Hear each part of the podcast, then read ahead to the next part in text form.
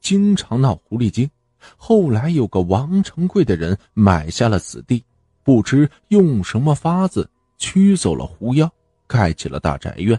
此后又不断有人迁来，渐渐的就形成了一个村子。村子因为王成贵而起，自然由他来做管事的理政。只是王成贵极力推荐，才另选了他人。时间一长，人们发现王成贵。其实是个薄情寡义之辈，原因是他对自己的奶娘李氏很差。李氏七十多岁的模样，口不能言，独自居住在后院里，每日还需要亲自洗衣烧饭。所谓百善孝为先，奶娘虽然不是亲娘，但王成贵也是他一手带大的。以王成贵的财力，完全可以请个人伺候他百年呀。王成贵似乎也知道大家对自己有意见，每天守在大宅之中，很少露面，因为他不请奴仆，人们也不知道他每日都在做什么。村中有个无赖叫张三儿，眼红王家富贵，这天夜里来到了王家后院，准备翻墙偷盗，不想刚爬上墙，却惊得差点叫了起来。原来后院中，李氏竟然跪在王成贵面前，而王成贵则挥舞着一条古拙鞭子抽打着他。那鞭子不知什么原因抽在李氏身上，竟腾出一溜火星子。李氏浑身哆嗦，显然是极疼。张三惊讶不已，随后竟然笑了起来，悄悄地退了回去。很快。村里就传开了这件事儿，历朝历代都以孝治天下，不孝列为十恶之一，处罚相当严厉。奶娘也算是半个娘，且年迈，如何经得住这般拷打？村民气愤不已，联名将王成贵告了。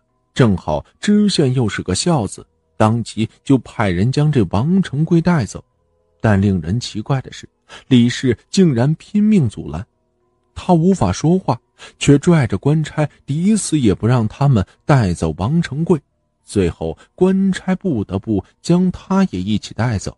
王宅一空，当天夜里，张三就翻进了王宅。让他惊讶的是，王宅虽大，但建筑内多是空的，就像走进一间空殿一样。他急于找到王成贵的卧室，却不经意间来到了一个房间里。他举起了蜡烛，发现这房间里别无他物，却有一口井。他心中怪异，走进这井中一看，却见下面飞上一物，卷住他的脖子，用力一扯，他站立不稳，失足就跌进了这井中。而这时，王成贵正站在知县面前，知县面前则摆着一系列从家搜来的道家所用的器物，其中就包括那根古着鞭子。原来，王成贵是个道士，他在荒地中捉住了最老的一只狐狸。那老狐狸自称没有伤过人性命，都是不孝子孙所为。老狐狸恳请他饶命。并愿立下封口誓，受万鞭之刑，也绝不吭一声。我念他百年修炼不易，便答应了下来。于是盖好宅子，让他以奶娘的身份住了下来，而他那些胡子胡孙，则在我府中一口阴井之中，每日替他念经诵佛，上天有好生之德。他们若是不再伤人性命，老狐狸受过这万鞭过后，自然功德圆满成仙。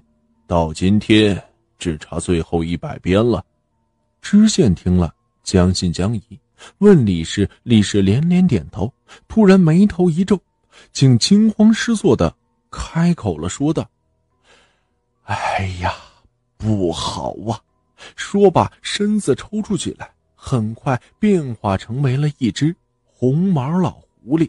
王成贵大惊，掐指一算，忙对这知府道：“大人，我宅子里只怕有病，需要赶紧回去一趟。知县早已经吓得胆战心惊，连连摆手让他赶紧回去。王成贵背上这老狐狸，快步回到宅子里。这时吃了张三的那些狐药，已是凶性大发，扑将过来。王成贵使出法术收拾了起来。老狐狸悠悠醒来，见遍地狐尸，不禁悲痛起来。我大好功德，最终还是毁在了孩子们的手里。罢了罢了，我还是回到山里去吧。说着，老胡冲着王成贵拜了三拜，就跃出了院外，消失不见了。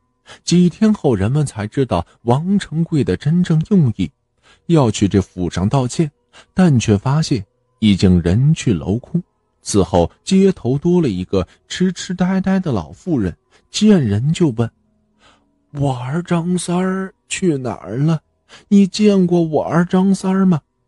因为这张三儿臭名远扬，竟无人理会他，自己作孽却坑了父母亲人。